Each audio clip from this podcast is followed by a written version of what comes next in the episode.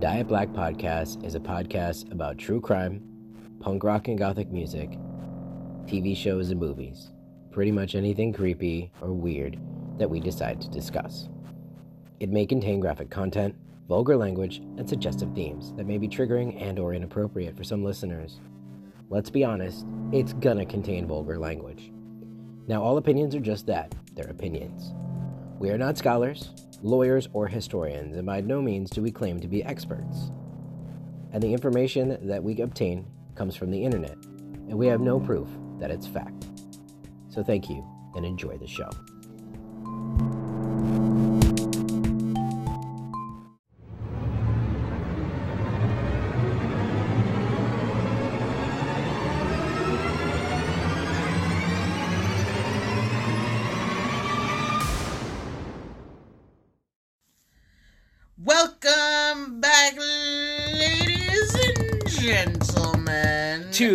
Part two! And everyone in between.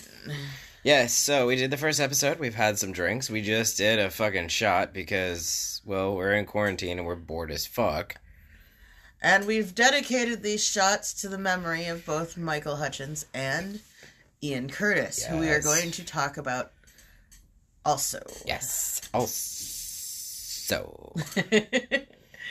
So, in between episodes, we've kind of been dealing with family stuff and petting our little boy who's planted in a bar stool in between us. he hasn't moved, ladies and gentlemen. He has pretty much been snoring the entire time. He has become a very lazy bum. Yeah, I mean, he slept like all day today. But, you know, he was a very rambunctious kitten. And as he gets older, he is rambunctious, but and curious, but he's smart. And he's also been a giant sweetheart. And see, I've been calling him a jerk since we got him. I was the one who was like, yeah, he's pretty, but I'm not going to let it get to his head. I'm going to keep him humble. Then he started doing something that melted me completely, and I have become one of the sheep who loves this boy dearly. Yeah, And so- I can't even be mad at him anymore. So Tam's cat that we still have left is Gigi. And Gigi is basically an extension of Tam, but She's Gi- my familiar. She's my spirit animal. She is part of me. she's a sweet old girl, but she's about 13, 14 years old and she's got mm-hmm. some hip and joint problems and there's a lot of places where normally she's super clean, but it probably hurts her to do stuff. She and can't bend as good as she used to. I understand. I, I yeah, feel it and, and she's have been having some ear issues, which the vet, you know, noticed spot on. But like a good little sweet boy, he's been cuddling her, and while he cuddles her, he cleans her ears and he cleans her back, which she can't reach, and it's just absolutely yeah, he's grooming my girl, and I can't even like. It just Like Stevie doesn't do that. Stevie's like, "Fuck off." yeah. But he's like, I love you. I will take care of you. Let let me embrace you and take care of you. and I'm like, God damn it! All right, you're a sweetheart, and you have won your place in my affections, and I love him now Yeah. I mean, this is why I wanted a more boy than I ever did, and Because a lot of people don't realize, like, yes, boy cats spray, and it's obnoxious. But we he was fixed when we adopted him. He hasn't sprayed anything. He's just been he's super clean. yeah. Oh God, He's yeah. the one who never misses the litter box.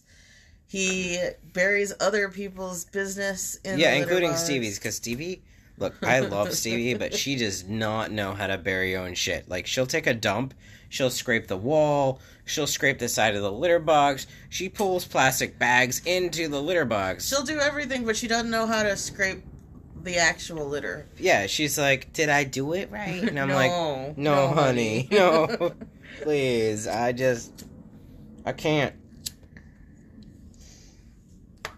But she's an amazing cat in her own right. She is, and I love her, and I will never speak ill of her. No. But I will make fun of her, especially because one of the litter boxes is directly across from our toilet, and we have often had times where we're taking care of our business together and making really awkward eye contact. That one really needs to be cleaned. By. I know.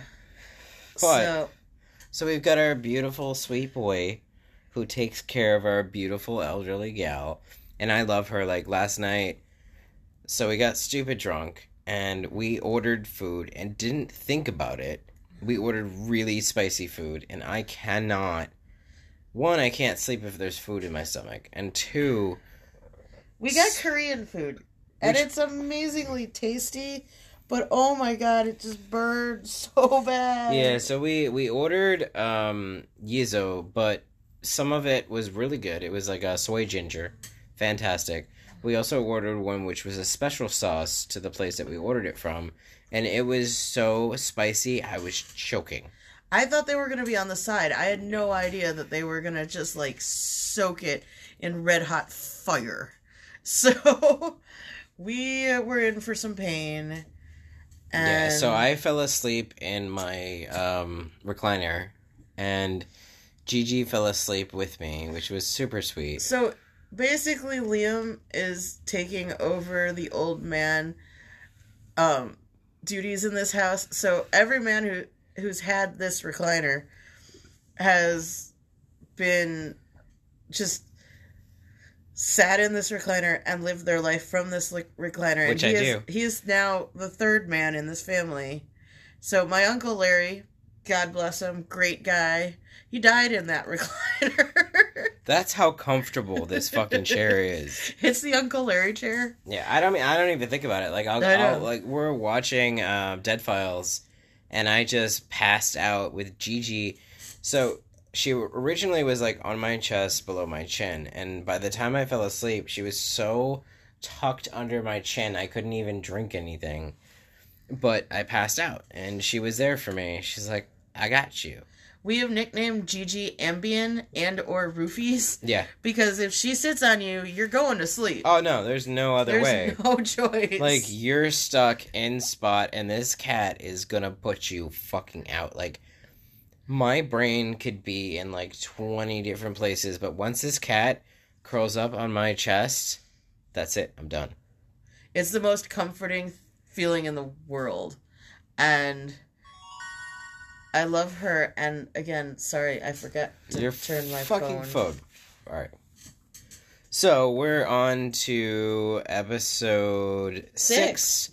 of season two, and this one is about the short-lived but ever infamous Ian Curtis. Who, yeah, may have had a very short life, but has left a legacy Mm-hmm. that is still so important to this day. Yeah, so I've watched some documentaries on him, but a majority of the stuff I'm gonna tell you, it's all hearsay from like Wikipedia. I had to fact check a couple things, had to change stuff, so I apologize if it's not 100% spot on. It's all, you know, with everybody who's lived and died and had a rock and roll lifestyle, there's always going to be stories. And I I came across that in mine too. Like there's no 100% truth because everybody's got their own version of it. And because he was so in the spotlight, people exaggerated, people took things and twisted it, and we'll never know 100% what actually happened. We're doing our best to take our research and put it together in a coherent manner, but we do understand that we may never know the full story. Yeah, and I mean, I've had to fact check a couple of things just to make sure it's spot on to some of the documentaries. Like, where like Peter Hook's like, this is how it happened. What I got was something completely different, so I had to modify it to be spot on to the people who knew him personally to make sure that it was as accurate as I could get it. So I apologize if anything might not be spot on. And there's also, um, And drink every time he says spot on. yeah, yeah, spot on. Yes. So I know that there's a movie, and there are some things that were included in the movie that I chose to not include in his story. really good movie, by the way. It's called Control. Yeah. If you get a chance to see it, I highly recommend it. It's Well done. And mostly respectful. Um, he's running in his sleep right now. Yeah, he's switching. He's chasing squirrels. Bubba, get him. All right, so we're gonna get into the story. Yes, I shall let you do your thing, sir. And she screamed out, kicking on her side, and said, I've lost control again, and seized up on the floor. I thought she died. She said, I've lost control. Ian Curtis was born on July 15th, 1956, to Kevin and Doreen Curtis. He grew up in a working class household in Macclesfield, Cheshire, with his parents and sibling. They say that even from an early age, he was intelligent and enjoyed books with a special love of poetry. At the age of 11, he was awarded a scholarship at Macclesfield's Independent King's School. It was there that he developed his interest in philosophy, philosophy, sorry, literature and poetry. The year after he graduated from King's School, his family purchased a house from a relative and moved to New Moston. Now, as a teenager, Ian and his friends would do their community service by visiting the elderly, which at first seems very sweet. Till you realize that they were doing it to steal drugs from the elderly. Ha! And then they'd get together to party! Whoop whoop. What? Well, we all we know that at some point this was gonna come back and bite him in the ass. and it did. When he was 16, he and his buddies stole some uh, lag- largacetol. And so largacetol is an antipsychotic and it is used to treat severe depression and behavioral disturbances. Well, one day he took a large dose of it and next thing you know, his father found him unconscious in his bedroom and he had to have his stomach pumped. Oops. So yeah, so oopsie, this is the beginning of some shit. Yeah. Now, um, Ian, of course, he loved music early on, especially Jim Morrison and David Bowie. Those were his heroes. Very evident. Yeah, now their work influenced his poetry, and being poor, however, he couldn't afford to buy records, and instead, he'd steal them. I mean, that was England at the time. Yeah, now he eventually left school to find work, and while he was doing that, he did continue uh, continue to pursue art, literature, and music. Now, on Au- August twenty third, nineteen seventy five, he married uh, Deborah Woodruff when Ian was only nineteen. And then on April nineteenth, nineteen seventy nine, they had their only child, Natalie. Now, in the beginning, the couple lived with Ian's grandparents, but soon they moved to Chadderton, where they paid a mortgage while working in jobs which neither one of them enjoyed. But before long, the couple became disillusioned with the life in Oldham, and they remortgaged their house. Um, then they briefly went back to living with Ian's grandparents till they moved into their own house on Barton Street in Macclesfield. And in this house, they actually had a room that they dubbed as the songwriting room, where Ian would go retreat and, you know, create music. That's cool. At least he had his own private space for Yeah. a while. Now, while attending a Sex Pistols gig in 1976, Bernard uh, Sumner, Peter Hook, and Terry Mason decided that they wanted to form a band. So they had some conver- they wanted to form a band. So they saw the Buzzcocks perform, Oh, and they talked to the infamous Pete Shelley. Pete Shelley, and he would they were on board. They're like, yeah, cool, we'll support you guys. So what they did is they put an uh, advertisement in a uh, music magazine for a drummer and a singer, and Ian was the first person to respond.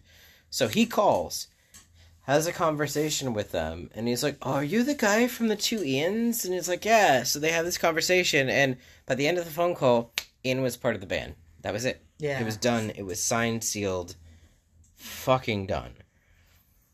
Now, initially, the band named themselves Warsaw from the title of a song of David Bowie's then recent album Low.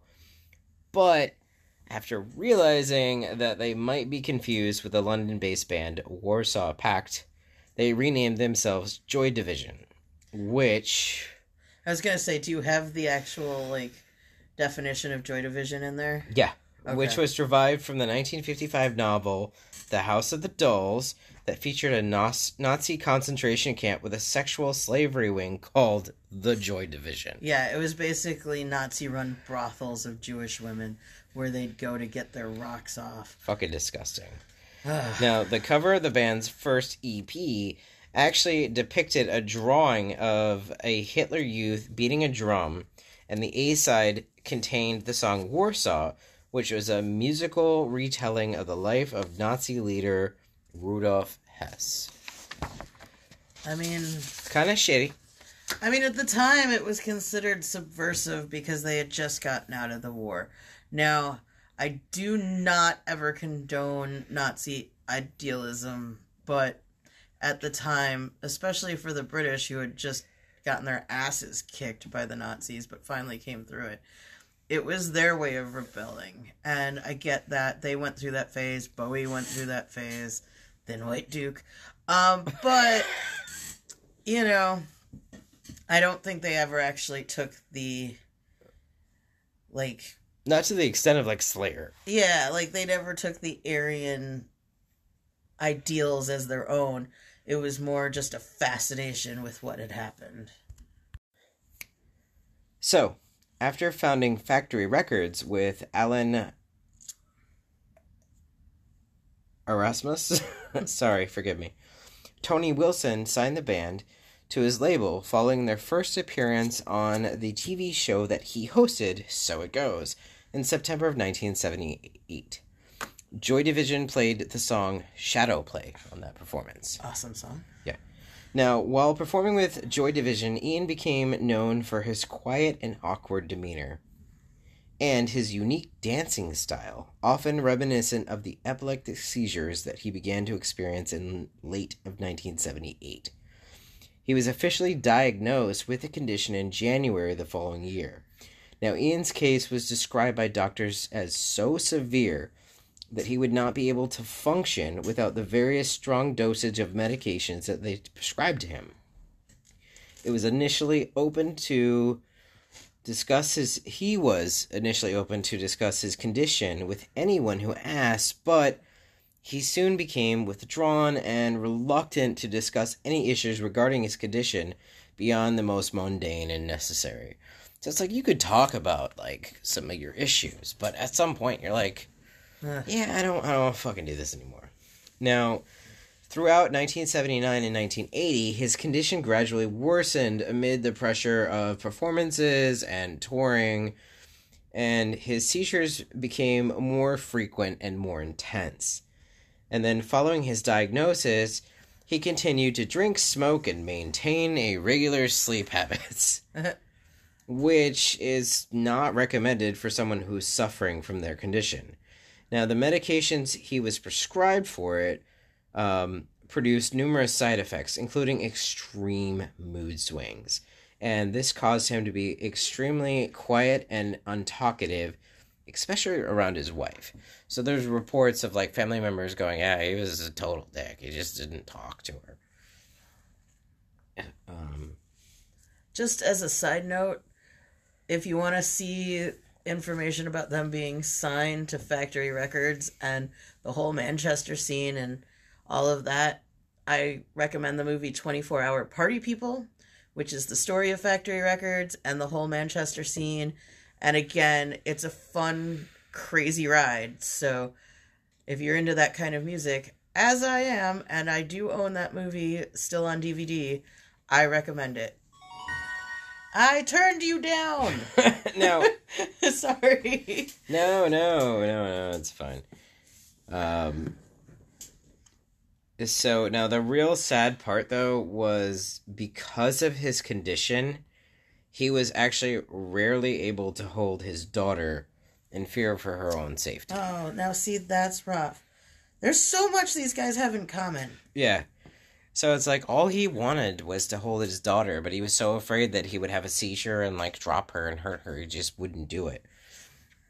Now, as time went on, his friend um, Lindsay Reade, uh, she said before his death that he saw to it, he saw that like Joy Division was going to go on without him, and he felt very removed from it. With the epilepsy, he just knew he couldn't carry on with performances, and he sort of hit a pinnacle with Closer, and he knew he just couldn't go on.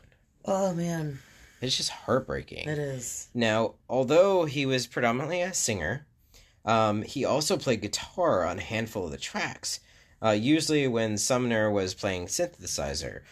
Some of these include uh, Incubation, and there was a, a Peel session version of Transmission where both Sumner and Curtis played guitar, That's cool. which is kind of cool. Now, at the re- time of the recording of the band's second album, Curtis's condition was particularly severe, with him enduring a weekly average of two tonic clonic seizures. Now, these are especially scary as the tonic phase, phase causes the muscles to become stiff, and then the person often passes out. And the clonic phase causes the person to have convulsions that can last anywhere from a few seconds to three minutes. Now, on one occasion during um, a recording, uh, Curtis, his bandmates became concerned when they noted that he had been absent from the recording studio for two hours. Um, their bassist, Peter Hook, the infamous Peter Hook, discovered that he was unconscious on the floor of the studio's bathroom, Ugh. having hit his head on the sink following a seizure. Now, despite instances such as this one, um, Peter Hook said that largely through ignorance of the condition, he, Sumner, and Morris did not know how to help him. But nonetheless, he was also adamant that Ian never wanted to upset or concern his bandmates and would, quote unquote, tell them what they wanted to hear if they expect, expressed any concern about his condition. So he's like, "All right, mates, it's fine. I'm fine. Let's let's do this. Ian's this. fine. Ian's fine. Ian's fine." Ian's fine. Yeah, so, but there's an example of one time there was a concert that was held in front of about 3,000 people at the Rainbow in Finsbury Park in April of 1980. Now, the light the lighting technicians at the venue they switched on the strobe lights Oh, shit. about midway through their performance, and even though they were instructed not to turn them on, they did this, and it caused Ian to almost immediately stagger backwards, collapse against the drum kit, and just full on seizure Oh, from the strobe lights. And he had to be carried off stage to the band's dressing room to recuperate. Now, when he recovered from the seizures, he was adamant that the band had to tra- travel to West Hampstead to honor their commitment to perform their second gig that night. So they had two gigs set up. So he has a massive seizure at the first one. He's like, No, no, I'm okay. I can do this. I got this. So they travel, but unfortunately, about 25 minutes into the second gig, his dancing, quote unquote, uh, started to lose its rhythmic sense and changed into something else entirely. He collapsed to the floor and experienced the most violent seizure he had endured to date. Ugh. I mean, I know people who have epilepsy, and it is the most frightening, disturbing thing that you can see someone go through, especially someone that you love and adore, and you're like, holy shit, what the fuck do I do? yeah. And it's just, it's heartbreaking. So I'm like, reading this, I'm like, oh my god, I've seen this. It breaks my heart.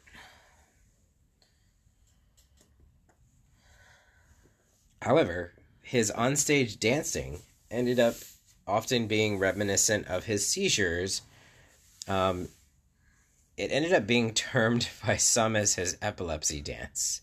I mean, it's really herky jerky. Yeah, if no, you've I've ever seen it. seen, yeah, like f- stage footage of him, he's very much like just very like loose and awkwardly Jerky. jerking. Yeah, I mean, he really did like incorporate it. Which I mean, it kind of makes sense. If you're an artist, you're Yeah. gonna like harness your weakness. Yeah. Now, throughout their live performances in 1979 and 1980, he actually collapsed several times while performing and had to be carried off stage. Now, to minimize any possibility of him having seizures, flashing lights were prohibited at Joy Division shows. It's also said uh, that certain percussion effects would also cause him to have seizures. So even though they had the like the strobe lights and the flashing lights turned off, certain drum beats would just set him off. And in April 1980, Terry Mason was appointed to ensure that Ian took his prescribed medications, avoided alcohol c- consumption, and got enough sleep. I don't think that worked out very well. I mean, how would you like to be the guy in the band who's got to babysit your singer? I mean, that sucks. Yeah. Now, his fav- uh, final live performance with Joy's Division was on May 2nd, 1980. It was held at the High Hall of Birmingham University, included Joy Division's first and only performance of Ceremony, which was later recorded by New Order and released as their debut single. And the final song that Ian ever performed on stage with Joy Division was Digital. mm. Now, following Curtis's first suicide attempt in April of 1980, Tony Wilson and his partner Lindsay invited Ian to recuperate at their cottage in Charlesworth. Now, by early 1980s, Ian's marriage to Deborah was floundering. She filed for divorce because he would not stop keeping contact with a woman who he had supposedly been having an affair with. Now, he enjoyed solitude, but he had never been mentally equipped to living alone. He was having difficulty balancing his family obligations and his musical ambitions, and his health was gradually worsening as the result of his epilepsy. And unfortunately, that meant that he became increasingly dependent upon others. Now, on the evening before his death, he informed Bernard Sumner of his insistence upon seeing his wife that evening. He had also made firm plans to rendezvous with his bandmates in Manchester Airport the following day before their debut tour in America. Yeah, they were supposed to fly out the next day. Yeah. Now, on the night of May 17th, 1980, he actually called uh, Deborah and he wanted her to drop by. He wanted her to drop her impending divorce proceedings. But she told him that he was likely would change his mind by the following day. And then she was mindful of his previous suicide attempt and also concerned with his state of anxiety and frustration that she was worried it would cause a seizure so she offered to spend the night with him. Now, she then drove to her parents' home to tell them what she was doing, and by the time and then returned to his house. Now, when she arrived, his demeanor had changed, and he told her he wanted to spend the night alone. But he also made her promise not to come back to the house till after he had met up with his bandmates in Mes- Manchester. So he was supposed to meet, take a 10 a.m. train to mm-hmm. Manchester to meet up with him. He's like, don't come back till after that. Okay. So he made her promise that, which it sounds kind of fishy. I'm just saying. Yeah, I mean, you know, if you need some alone time, you're gonna find it. Yeah, I mean, you're gonna do what you're gonna do. Yeah. Now, the next day, Deborah returned to the house and discovered that Ian Curtis hung himself in his kitchen. He was 23 years old. He left behind a note to Deborah declaring his love for her despite his recent affair. And it was later discovered that he had taken photographs of their wedding and their baby daughter off the walls, supposedly to look at them while he wrote the note. Uh, this is some heart wrenching shit. It really is. And okay, being the music nerd that I am, I've read a fair amount about this and again as as I said I've seen several movies and documentaries, but there were rumors for a long time that there was photographic or video, not video because I guess video wasn't really a thing so much then, but somehow film of him taking his own life. And that there were rumors that he had hung himself but had decided halfway through that he didn't want to go through with it.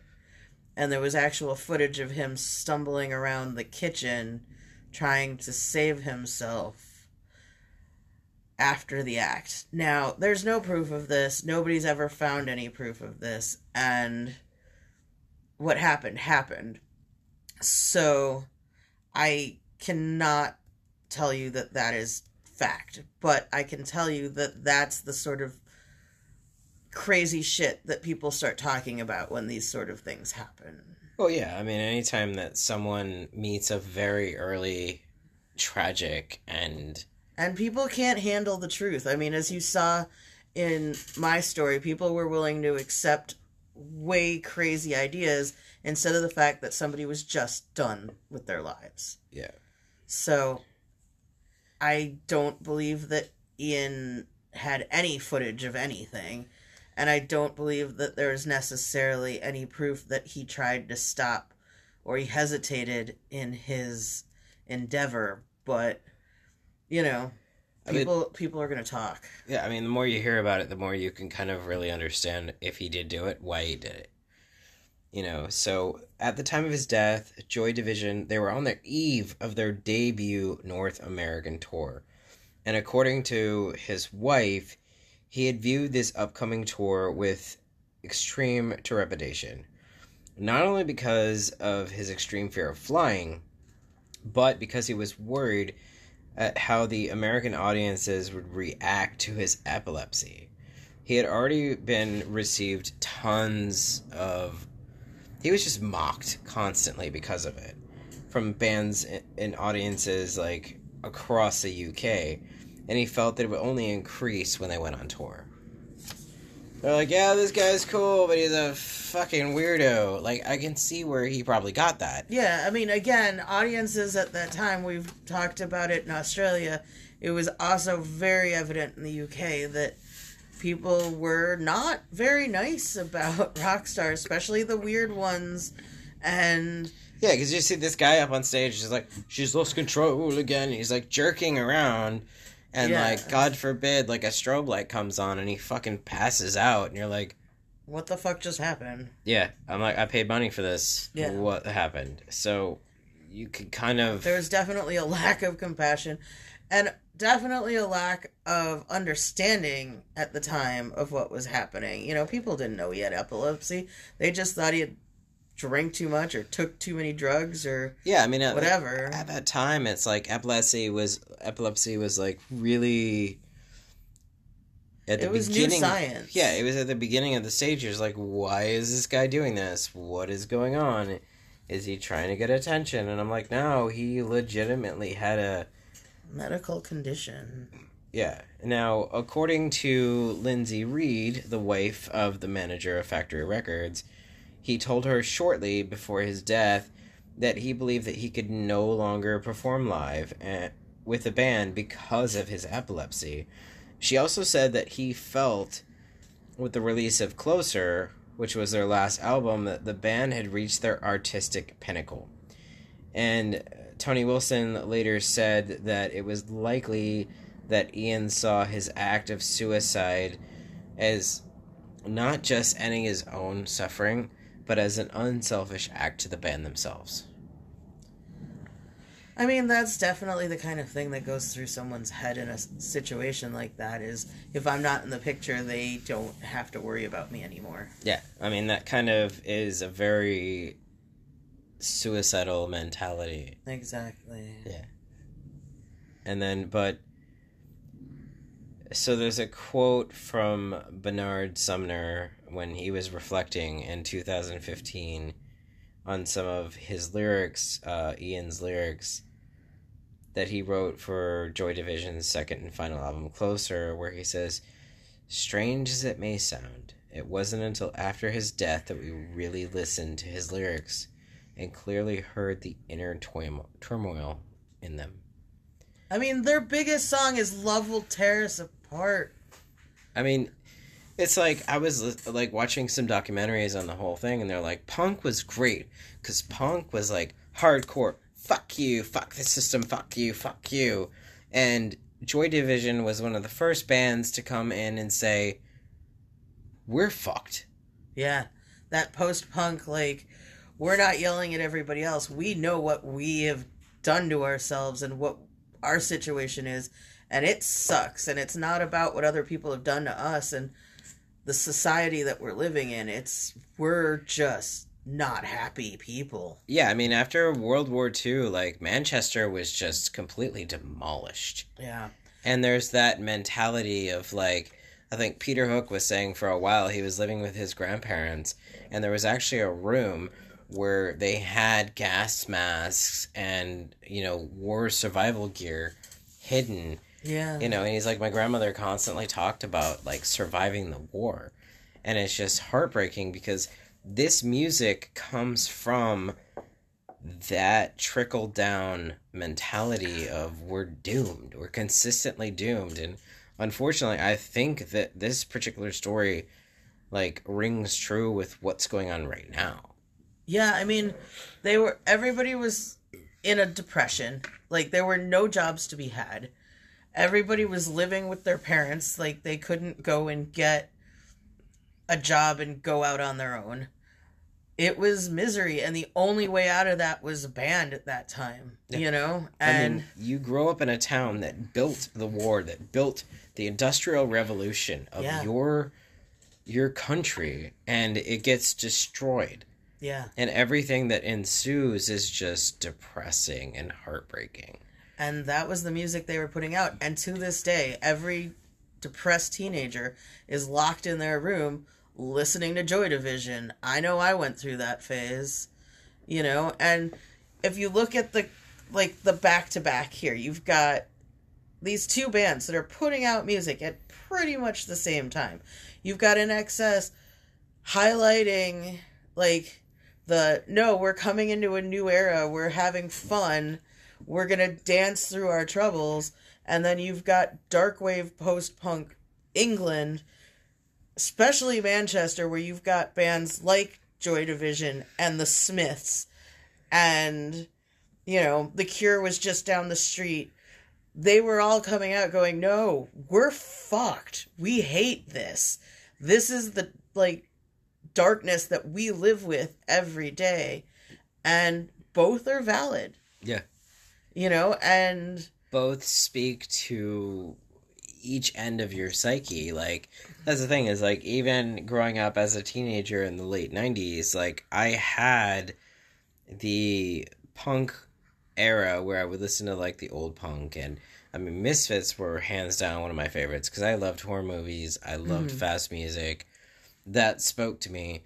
But at the same time a lot of my friends were listening to the smiths and you know i'd make fun of them but secretly behind my behind their back i was at home listening to like you know morrissey going oh shit yeah. you know i like i was punching holes and beating holes in my walls with like a hammer and my fist and you know like trying to get that angst and that depression and that self-hatred out and this music was a catalyst to me really understanding my own emotions Right. and it was i think the first time other than the doors Mm-hmm. where you could really hear and embrace your inner demons Mm-hmm. and that was something that joy division brought us that maybe at the time we didn't necessarily appreciate or understand but now it's like a pinnacle Mm-hmm. of what music is today and i mean You can listen to any band that has some sort of dark, like, phase to it, you know? Not even just your goth bands, but, you know, any, like, quote unquote alternative or indie band that has sort of darker lyrics and more, like, introspective lyrics and trace them right back to Joy Division. yeah i mean And. Even with like Blink 182, which for a majority of the time was a super bouncy pop punk band, mhm. they still had Adam's Song. Yeah. You know, and you can't go anywhere and throw a rock at anybody these days without seeing a Joy Division t shirt Yep. or a riff on the Joy Division t shirt.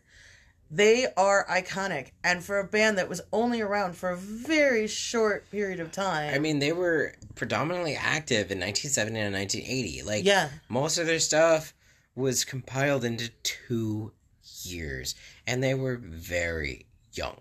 Yeah. You know, and I mean, you know, Peter Hook and the rest of them, when, you know, Ian passed shortly after. Like, literally picked up and became, like, New Order right away. And I love New Order too. I mean, obviously. I mean, they're fucking iconic. Exactly. They are such a big part of where 80s music went and what 80s music became.